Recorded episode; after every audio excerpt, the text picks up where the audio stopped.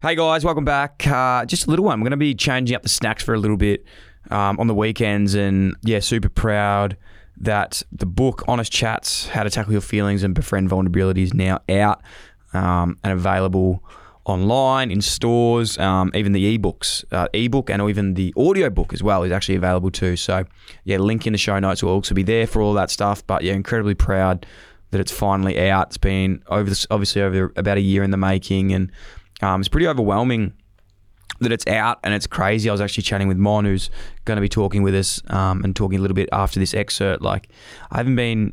I'm obviously excited. I'm so pumped that it's out, but I think until you know it's actually had the chance for people to read it um, and you know give feedback and see what they think, it's going to be. Um, I don't know how to feel about it yet because I don't know if it's even any good. But um, I'm really proud of it, and that's all that matters. I think that it's yeah a good reflection of, as I said, my life, but also the 250 odd podcasts I've done, um, weaving them into you know some of the best bits that I've learned, but then also speaking about a few interesting things that I've sort of been through with um, my family, mental health, my dad, my career, starting the podcast, favorite guests, all those bits and pieces. So I'll read out experts um, for a few weeks and see if you guys enjoy it. Let us know if you if you do, and we can keep it up and sort of discuss how it was with the book and talk a bit more about it. But as I said, yeah, would love for you to um, send messages if you have any questions about the book after you've read it, well, as you're reading through it, and we'll definitely um, would love to yeah to do that. Get in touch on our Instagram, Dyl and Friends, or even an email at inquiries at dylandfriends.com, and me and Mon will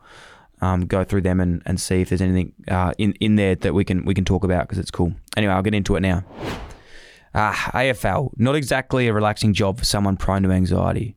Though at that point, I had no idea what I had or what to call it. When you're a top level footy player, every single thing you do on the field is a broadcast to the country and recorded for the first for the rest of time. Every goal mark, every time you touch the ball is recorded in the stats and goes into your sporting history. You go into a game knowing that if you mess up, it'll probably be in the papers the next day. And out there, someone in the stands is definitely going to let you know how they feel about it. The level of scrutiny and judgment on the player is extraordinary. If they measured anxiety levels, I'm sure I would have walked away with the medal for that eight years running. In retrospect, anxiety is one of probably the biggest negative factors of my footy career by far. I didn't see it until the end of my, I finished my career, but my anxiety was pretty bad. Since I've been learning a lot about mental health and consciously working to understand that part of myself more, I've realised that my anxiety took a lot of the joy out of footy for me at, at once I started playing in the seniors. I just love footy to bits, but I couldn't enjoy it that way that I had before I'd gone to AFL. Game days were the worst. In the lead up to every game, I'd hope that it'd be called off, or that I'd wake up and the coach would go, "You know what, Dyl? You don't have to play today. We're going to hold you over in case of an emergency." Anxiety made it impossible to function at peak performance. For me, anxiety was just as debilitating as a physical injury. Worse, really. I thought at times I was injured were the lowest points in my career, but in hindsight, they were often when I felt the happiest as a team player, because the pressure was off. If something was wrong with my body, snapped or broken or torn, I'd be flooded with relief as I limped off off the field because I knew that I had 4 weeks from having to face any game day again. There were times I could get out of my head and the anxiety left me alone. That was where I played my best footy. I once kicked a bit of a miracle goal against the Bulldogs, probably because I didn't have to think about it. I was playing in the de- uh, in defense, way back in the field, not really in position to be scoring goals. Some of the spectators probably thought I was having a pie in the stands. Haha, there's jokes in here.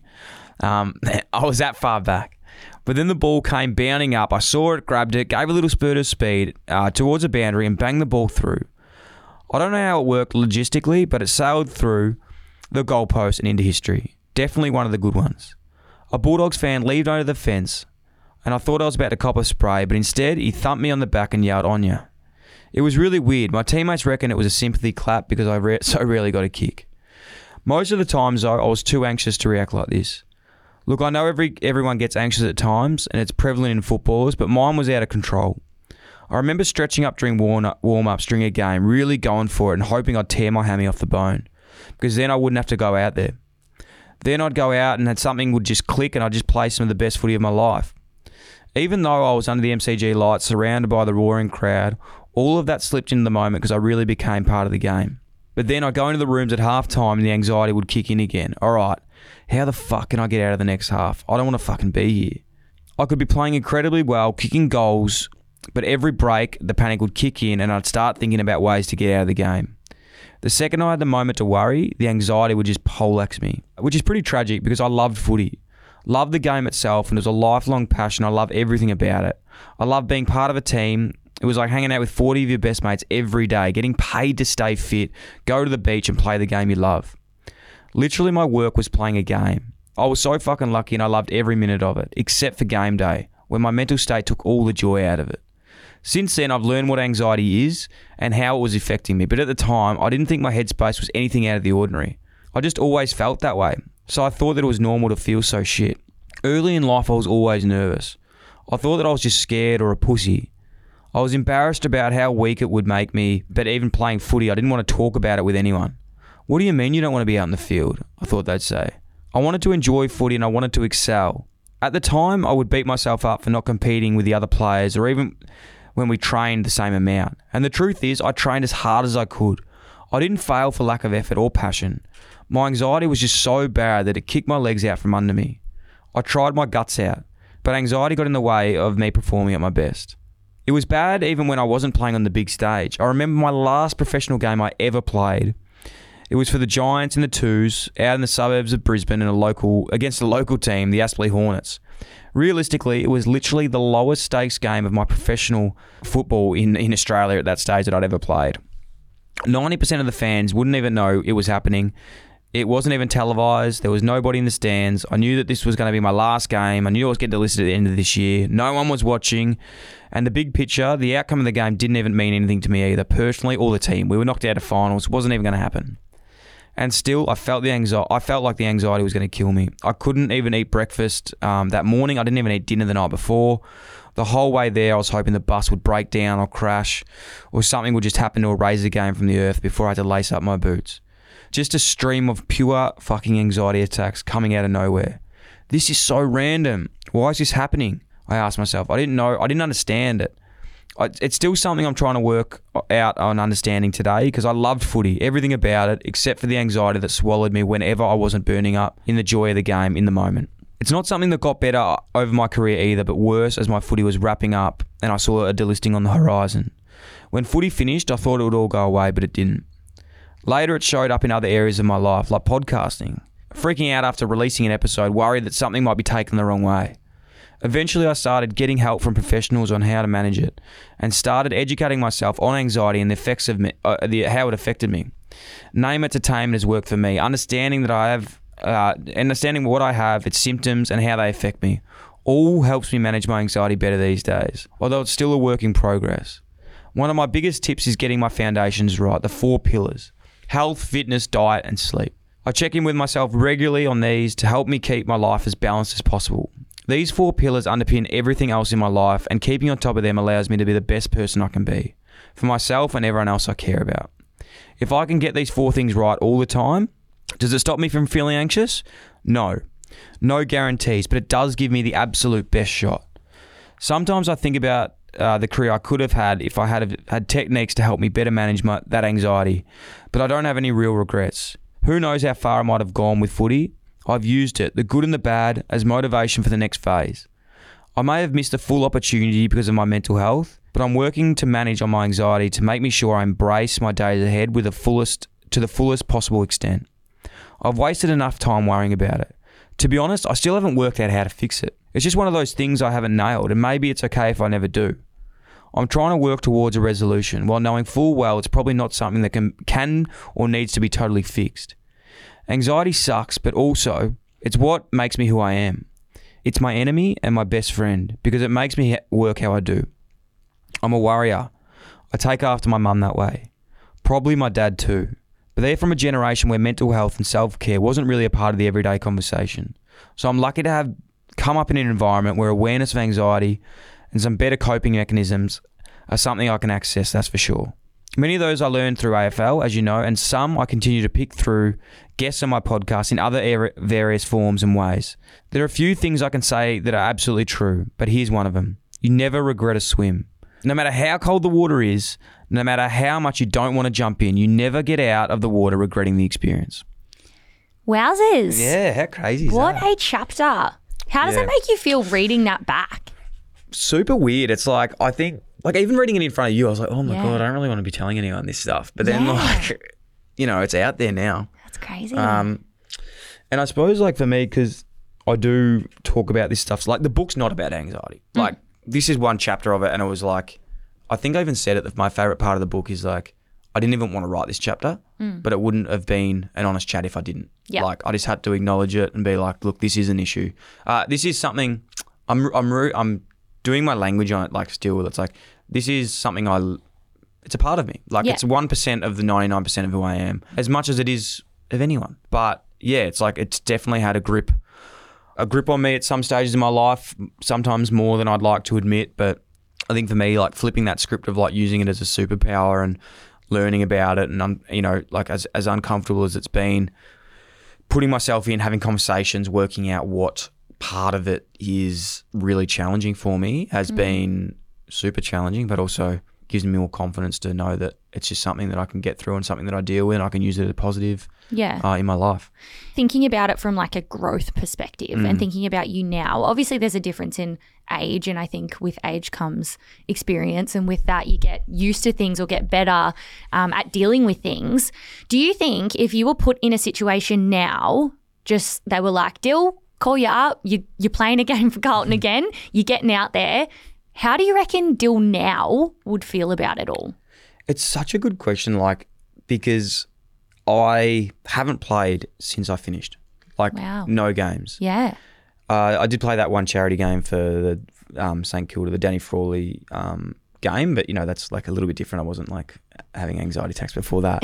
Yeah. But it's super weird because even with the pods and stuff now, like there is that that anxiety around like the risk that I've gotten a lot better at mm. around like as long as I say something and I didn't mean it in a way that offends, like I'm sort of really comfortable. I've worked so much on that now, being like, that's okay. People are gonna not like what I say all the time. I can work it out. Like just because one person doesn't agree, it's not going to change it. Like so, I've got a really good structure around that sort of stuff now, and I feel like I've developed in that sense a lot. But the footy one's different because I have I, I still to this day don't know what it is. yeah Like I can't put my finger on it. Um, because I've even looked at like maybe playing a few games with mates and stuff, and then it gets to that point where I'm like, oh no, fuck that, I don't want to do that. But Do you think it's internal or external? Like, do you think it's the pressure of other people or it's always just been, which I mean, that makes sense that it would be internal because, like you said in that chapter, the game that you were at, that you were playing for your final game, that wasn't, it's not televised. There's, Internal. there's not a crowd. So it's like, it's, it mustn't be coming from the outside. Never ever have I felt pressure from anyone. Like I don't, Yeah. really, and even if like you know when you talk about like the feedback and stuff for like playing badly, it didn't really bother me. Like I, if you played badly, play badly. But there was just this internal like I'd worked it up so much in my head that just it was nearly unbearable to go out there and try and do it. I don't know what it was, and it was almost nearly. I think the only thing I am certain on in when it was with the footy stuff was like because it was. I almost felt worse in the lower stakes games Yeah. playing in like the VFL and NEAFL because it was like, well, you should be dominating this game because you're playing in the NEAFL. Mm. There's an Whereas like expectation. when I was playing AFL, I was like, hey, I've got really good players around me. I don't feel as though like it's not really, you know, I was like happy. It wasn't like the crowd, like that didn't bother me. It was just Yeah. like, I think like a- massive part of that that stood out for me was like you even stretching before the game and hoping that you would get an injury. Mm. Like I don't think even people kind of thinking about player anxiety and they might think, oh, someone like vomits before the game or they're super nervous, whatever, all those general things, right? But actually having that mindset of like, geez, I hope someone just takes me out or I hope I injure myself. Like that's so full on. Yeah. From Dylan now, what would you say to that kid there who was like feeling that way? What advice would you give him now that you've had the the experiences that you've had, especially with the podcast and Yeah. going through all of this and really being a public figure in that way? I'd 100% just speak to the like psychs about it. Like I never, mm. I never admitted that because like I was just so embarrassed. Like, and I probably haven't because it's not in my world anymore. Like I haven't, I don't go out on the MCG. Like before a pod, I don't hope that I do that. So it's Yeah. a bit, little bit different. But Yeah. in footy, you know, when I was going through that, I just never ever said anything because I was like, there's no like, why would I tell? Like, you know, I was just like, how can I tell someone this? They're gonna think I'm a fucking idiot.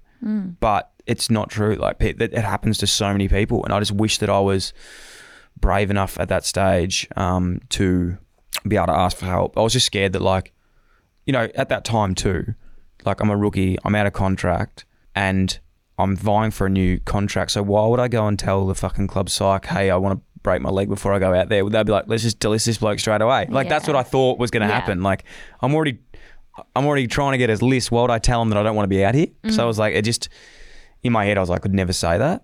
That's the thing, right? Though mental health is conflicting in a, so many ways like that. Yeah. And I know you say, I wish I was brave enough Yeah. back then, but you're brave enough now to release an entire book about it. And Yeah. there's going to be so many people who read this and go, geez, I'm not alone. And people who listen to the pods and people who listen to, I know you've got a million podcasts now that you're on, and this is not, you know, Dyl and Friends is not the only space that you talk about it. And I think that is really cool and really, really important.